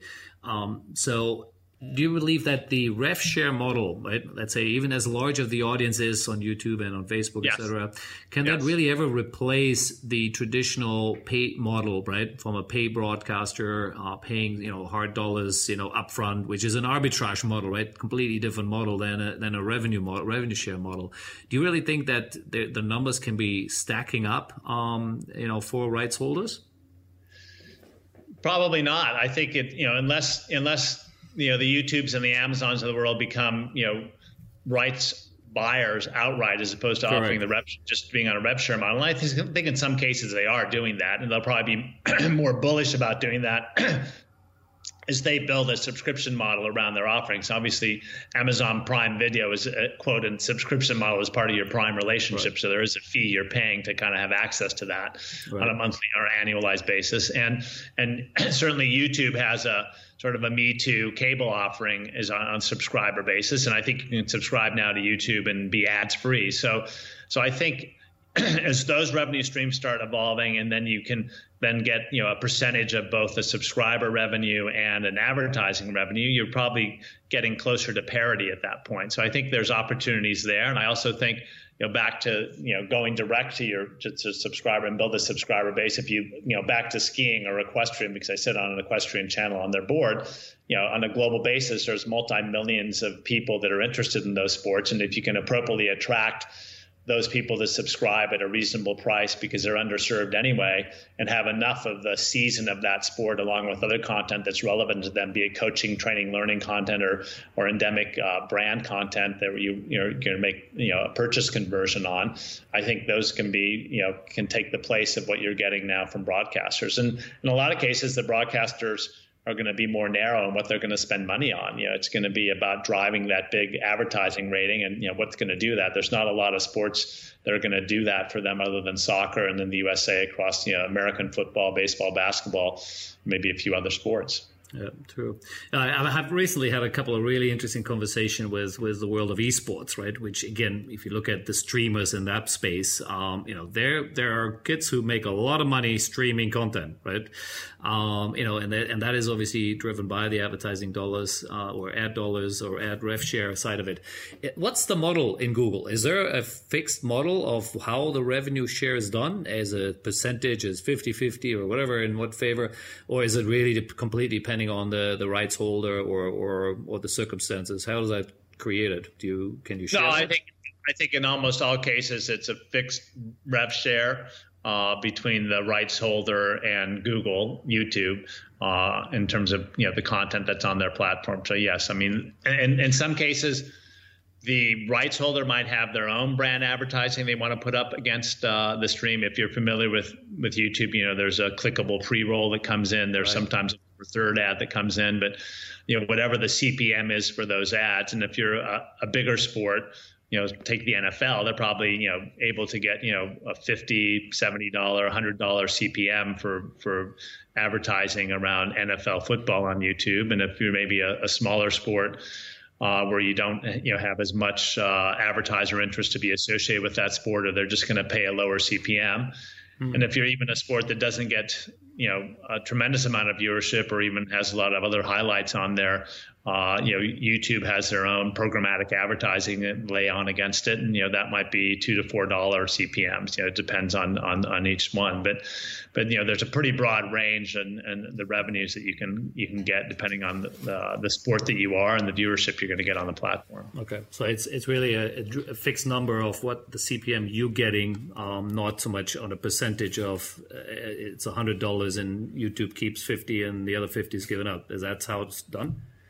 Yeah, I mean, in principle, you know, if it's if, if it's a hundred dollar CPM, YouTube will take a percentage, and the rights holder will take a percentage, right, and right. you know, you know, and the ad, if the ad's brought by the rights holder, maybe they get a higher percentage, and if the ad's you know laid on there by YouTube, maybe they get a higher percentage. You know, I don't know what the latest negotiated deals are, but that's in principle kind of how it's structured. At that, at your time there, what was sort of roughly the, the percentage? You have a number in a number in your head, or or is it something you're officially? Uh, even if I remembered, it would probably be wrong, so I probably okay. won't. I wouldn't want to okay. quote. No worries. Now let's let's quickly, uh, I don't know you necessarily quickly, but let, us have a you know good look at you know you know where again you really spent you know a good four or five years here now. Um, and where you are now, of course. Um, you know, I want to skip, skip a little bit over GoPro, and as you you have a particular story you like to share, and, and, really want to spend a little bit of time with your days in Wanda Sports Group, which is really Infront when you started, um, and of course in HBS there. Um, so all the things you've learned and everything you did, you know, up to this time leading up, uh, of course, you know, the learning out of Google, I'm sure would have been amazing. Um, so now you're back in again in a in, a, in an agency world, right? Um, but you're very much in the in the production side of it, right? Producing content. You know, again, HBS, of course, is the host broadcaster of the FIFA World Cup. Um, you know, rugby, Asian Games, Euro, you name it. I mean, you know, massive things, but it's very production specific, which really wasn't so much your space where you were otherwise, right? I mean, I, you know, a lot, a lot of the other things I would say you were either in the business development or sales side of things, and now you're sort of more in becoming Mr. Product production here. How did that all come about? Well, I mean, you know, we had, you know, we at least had some over you know touched on production when we were doing Universal Sports, though I, we weren't actually producing that True. many events ourselves. We did a few, uh, and we certainly touched on some production at, uh, at, at YouTube. But again, you know, my involvement to actually you know build a team to cover an event and you know uh, wasn't sort of my core experience set. But again, back to continual learning. You know, as I you know evolved my career, I always felt well, what what's something new I could do that further rounds me out to build the skill set around sports, hmm. and you know the direct you know opportunity to, to produce content around a sporting event uh, which is done by HBS, as you touched on, and also to come into what is was a relatively traditional agency, very successful agency uh, Infront Sports and Media, uh, which had then been acquired by the Wanda Corporation and Wanda Sports Group, and work with a professional team of people led by Philippe Blatter and the rest of the group there was was super interesting. Mm. Uh, they just acquired a, a, a digital uh, website app development company called Omnigon, uh, which was based in New York City. They were trying to evolve their business model more into you know digital and how could they become more of a digital offering with their their rights holders and clients wanting to be able to do more there there and, and having to create also more touch points with brands who are saying, you know, just tickets, hospitality, um, uh, alone or, or, or, not and board exposure alone are not really going to do it for us. You know, we need kind of more assets. We have a lot more touch points with consumers on social media, you know, at point of sale, on our websites. You know, we need content. We need other ways to be able to interact with our, our consumers, and we need rights that will allow us to do that. So it was a good opportunity to come in and you know evolve that thinking within the organization, uh, integrate Omnigon appropriately into the larger organization of Infront, and make sure they were working across all of our existing client base, uh, and also to help uh, and work on, on, a new sort of virtual overlay machine learning product, which allowed organizations, if you know, if FIFA is streaming or distributing uh, with broadcasters the, the, World Cup in, in Doha, for example, which will happen mm. in a few years, you know, they they could replace the boards on the field of play, so to speak, and, and show a different set of boards in China or a different set of boards in Japan or in Brazil. So you could then as in principle sell local sponsorships to the FIFA World Cup as opposed to just these global sponsorships because you could replace the boards. And and the global sponsors probably don't have all 90 minutes uh, of the exposure around any given game at the World Cup. So you have you know X number of minutes you could sell locally. And so long as it wasn't a category that, that conflicted with the existing global sponsors it was in, could be incremental revenue to, to a right. organization like FIFA. And uh, and it could allow them to you know create some local relationships in those markets where they really just couldn't do that before. So, you know, it was really helping drive innovation across Infront, which was hmm. super mm. exciting. And then, you know, the team at, at, HBS, I mean, they're a really professional group of people that have done a lot of World Cups. Uh, and uh, Francis Tellier, who headed it up when I arrived there, uh, had been doing this since you know the 1998 World Cup in in, yes. in France. Uh, so they um, I think they're as good as it gets in terms of a group of people that know how to, to pull that off and and be a host broadcaster for a big global event, be it the Asian Games, be it the Rugby uh, World Cup, or in, in, in, the case for FIFA, their their big World Cup events, the men's and women's World Cups, and along with their other events. So, yeah. So uh, there wasn't a lot I had to do to kind of improve things there. I think those guys understood it. I, you know, I was at a fairly high level. I wasn't you know, necessarily rolling up my sleeves and telling the team how to how to reproduce things or better produce things, but we were always thinking about how could you better innovate? How could you create sort of a, a digital product for the broadcasters, and a lot of the broadcasters didn't necessarily have the investment capacity to build a, a, good digital offering of the World Cup. So how could we kind of you know create you know a VR, AR, and and digital streaming product that they could then integrate into their their live broadcast? So there was also a streaming component that was sophisticated with multiple camera views, multiple audio, and and make it sort of a richer, deeper experience than they would have had normally if it was just the broadcast stream. So you know, HBS did a lot of that uh, with the team there, which I think has been pretty successful to diversify. Yeah, absolutely. I mean, it's huge. Uh, and again, we could probably spend a whole podcast just on HBS here of the amazing things absolutely. the years. Um, but you know, we don't have that time. We're already running way over here, but uh, it's it's all good. Uh, now, you know, again, a little bit here. You know, one thing I, I like uh, what you obviously were doing here. Really, you you were setting up. You know, you were working with startups, right? Uh, with, with new groups in sports tech, which is also a bit like what you you're doing now in your in your own new business here. Um, you know, it's called it was called the Infront Lab, uh, which had I guess yeah. uh, you know so an R and D division there where you're working with a whole bunch of guys, and and of course Wizard right, which is the the the uh, again the the the, the virtual, virtual overlay, what you know you mentioned earlier a bit. Um, you know that seems to be like uh, you know really where sort of you know you're leveraging I guess you know your knowledge of digital and, and everything you've learned and, and uh, Google and others, uh, you know, over those years, uh, and you're bringing it here, right? Is that sort of the best way to, to look at it? Yeah, I mean, the exciting thing is, you know, we um, some of the team members that uh, in Infront, you know, thought it'd be really interesting to kind of build Infront Lab. Uh, Christian Mueller, who headed up all of our BD efforts, was kind of one of the driving forces behind it.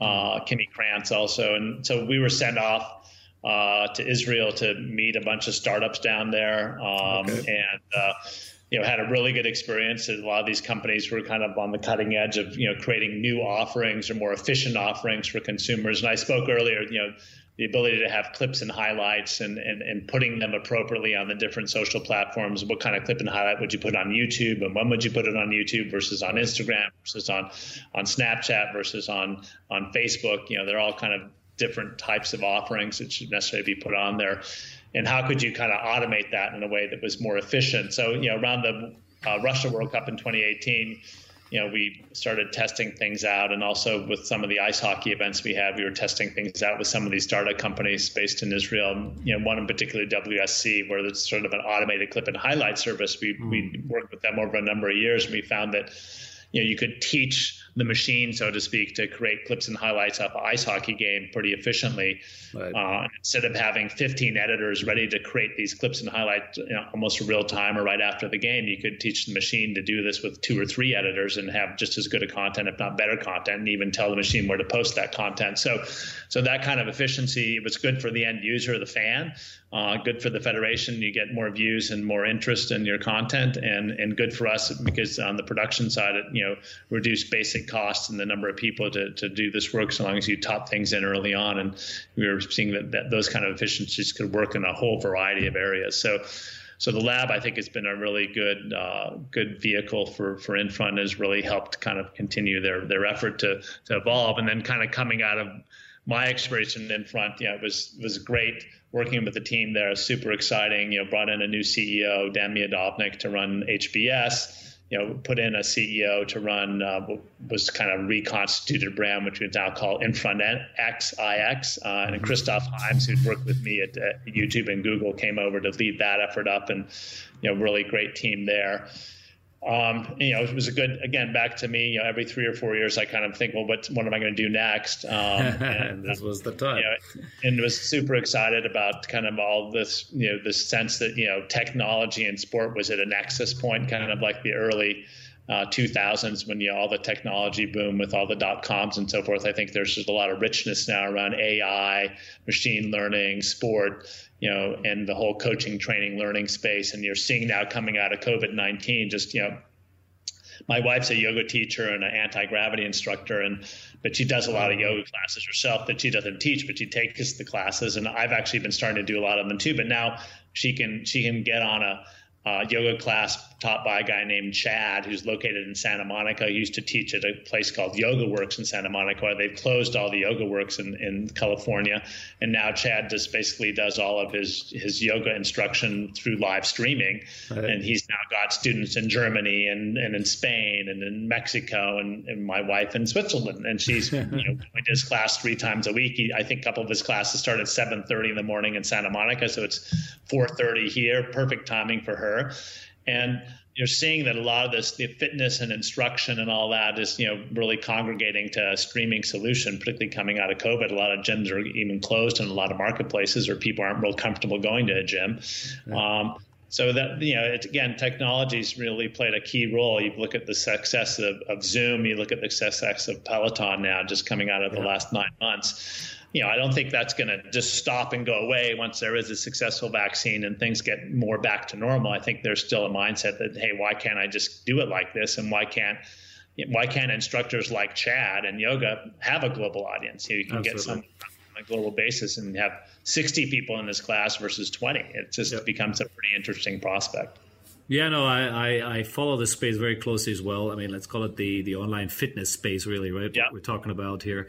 Um, a, of course, the the money they've raised uh, is fairly substantial, right? The numbers you see there coming out of the U.S. Um, some of the high profile investors are not just let's call your traditional private equity groups, but also big athletes, right? Uh, Steve Curry, I think, invested in one of them, and yeah. um, so clearly it is on the radar. Uh, if, I'm sure for many people. Um, actually, I'm doing some work with a group out of Holland, which has an incredible. It's a, it looks like a mural, right, which you have on the wall, and then you, uh, sure. you basically have all the the competitions or all the all the exercises on it. So I'm doing some stuff with these guys, and yeah. Uh, again, I love the space. I think both, um, you know, having it at home, of course, or, or in let's say a, you know gym environment. Uh, I think these are all that there is a huge future there. And and and again, you rightly you you're right. It's I don't think it is just COVID. COVID as usual has, has accelerated this and probably Correct. shown a bigger light on it than it would be otherwise. Um, but yeah, there, there's it's a it's a very interesting space, and to some degree, that's you know you've you've obviously left you know Infront recently or Wanda recently,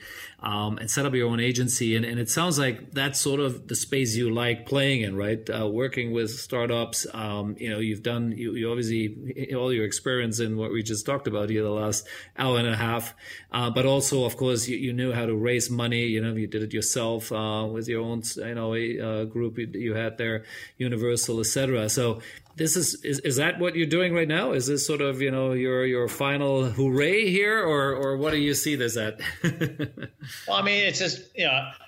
I'm working with a whole set of different startups in the in the coaching, training, learning space, in the in the, in the digital advertising space. Um, we launched an app in, in Mexico with a team called, out of an organization called TPI, Titleist Professional Institute, Greg Rose and Dave Phillips. They've they've built uh, an app. They're really you know sort of they're the number one guys when it comes to training uh, uh, golf instructors. You're either TPI one, level two, or three certified. It's kind of a you know a diploma you have as a golf instructor. So they really understand sport and instruction, and they built uh, an app that, that was launched in Mexico at the end of February that I'd been involved in and advising them on. And it's, you know, it's had like 200,000 plus downloads. All the kids stopped all their normal coaching and training with their coaches in Mexico. The amateur younger kids, you know, from five to 17 year olds all had, you know, everything got shut down for them. So everyone started downloading the app and doing the drills and skills on the app and sharing the information uh, you can build an avatar. You can share with your friends kind of how you're doing at the different developmental levels that exist you know, as you run through the different skills and drills. And uh, you know, I think that's a real future uh, around sport. You know, as you think about FIFA and their their efforts to you know invest in you know uh, football development, football in schools, I think you know, beyond just sending capital to the national federations, you know, building tools for them to help build participation and build interest in the sport is really exciting. And I think, you know, we're kind of at a nexus point now where there's a, enough sophistication digitally so you can create an app that's really going to engage kids and get them to, you know, do their sport, you know, by just looking at it on a phone, so to speak. So, so it, it's a it's a fun time right now. It sure is. Now, I, am definitely going to wrap it up here now. Um, but uh, I want to have last question, and I couldn't quite see it. Whether you're doing anything in esports at all, um, you know, or is it still mostly in the more let's call it traditional sports world? Most of it's traditional. You know, some of my friends, Lucien Boyer just got really involved in an esports company. I think he just became chairman of a big esports company. We're going to actually talk right. tomorrow. We haven't been in touch for a little while. Uh, I've not done a lot in the esports space, but I think it's a huge growth area. You know, between the federations, you know, having their gaming opportunities, FIFA with their their football offerings, and uh, and uh, I just think it's a, a, real growth area. It's just not something I've spent a lot of time on personally. We were involved in some esports stuff at at Infront. Um, uh, and the, the, team there was was doing some investments in some esports companies. Uh, it's not that I'm not interested. I've uh, I've got a 19 and 20 year old son who's certainly spending a lot of time playing esports and yeah. you know i've certainly spent some time doing that usually losing badly to him at every game i play with him. Uh, you know I'll, I'll, get my full accoutrement of guns and everything and i'll just let him have a knife and he still beats me easily. So, so it is what it is. But uh, but i think yeah i think it's a really strong growth area. To, you know you've seen the kind of audiences you're getting and the participation levels here. It's super interesting. But i guess i'm more of a get off the couch kind of guy and get out there and exercise and be active. I think that you know allows you to live longer, allows to help your brain be smarter, and allows you to to you know take less less medication as you get older and, and gives you a long life. So, you know, not nothing against esports, nothing against sitting and being a couch potato, so to speak, or being a participant there. I'm, I'm not saying that's bad, and it's probably good for your mind there too. But I, I do kind of probably want to reinforce kind of my mindset of, of, of, what you what are the good things to do in your life. Not that esports is bad, don't get me wrong, but I think that yeah, I like to sort of spend where I have a big passion, and my passion is around you know participation and activation and and getting underserved audiences an opportunity to see things or see sports that they just can't necessarily see as easily as they'd like. You know just just being able to find a sport in some cases that's being distributed in your country is never an easy thing right now. So you know, creating solutions like that uh, I think are critically important as, as the web gets more sophisticated and you know and more tailored and focused to individual interests and needs. Absolutely. I, I mean, I, I think you're, you're, a bit like me. There is always way too much to do than time of the day. Um, the opportunities are everywhere, and, and you know, exciting startups are coming up and, and asking for help, of course, or you know, you see it yourself um, where the opportunities are. So uh, we will have some more conversations on this, uh, Claude. This was an incredible, you know, more than an hour and a half now here. I think you actually beat David Falk, who was till, till now my lo- my longest I, I ever had. Uh, I, am sure David had a lot more interesting and fun stories to tell about a lot of amazing personalities that he's uh, worked well, with. It, they were different, but I, I, think you had a lot of great stuff in here, and, and again, there would be tons of learning uh, for everyone in there um, across your different career paths, and you know all the way from you know what we talked earlier from the Coca-Cola days to uh, to where we're now here. So uh, this was fun. I, I really enjoyed it. Thank you for your time. Have a great day there, uh, rest of the day there in Switzerland, and I'm sure we'll talk some more soon. Thanks, Marcus. I really appreciate you you hanging in here for this whole thing. I, I hope I didn't bore you and all of your listeners in the future, but but it's been good talking about things. It was really exciting, and, and thanks for for for having me. Uh, definitely, it was fun, and we'll do some more. Thanks, thanks. All right, have a great day. All the you best. Too. Bye. Cheers. Bye bye.